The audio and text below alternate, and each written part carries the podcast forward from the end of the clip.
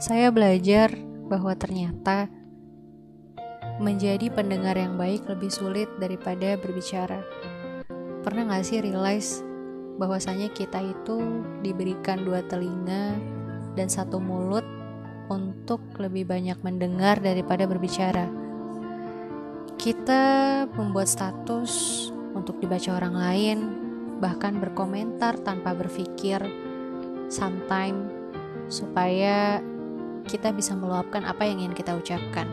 Tapi tanpa disadari, kita kurang mendengarkan persoalan dari manusia-manusia yang mungkin butuh pencerahan dari diri kita sendiri.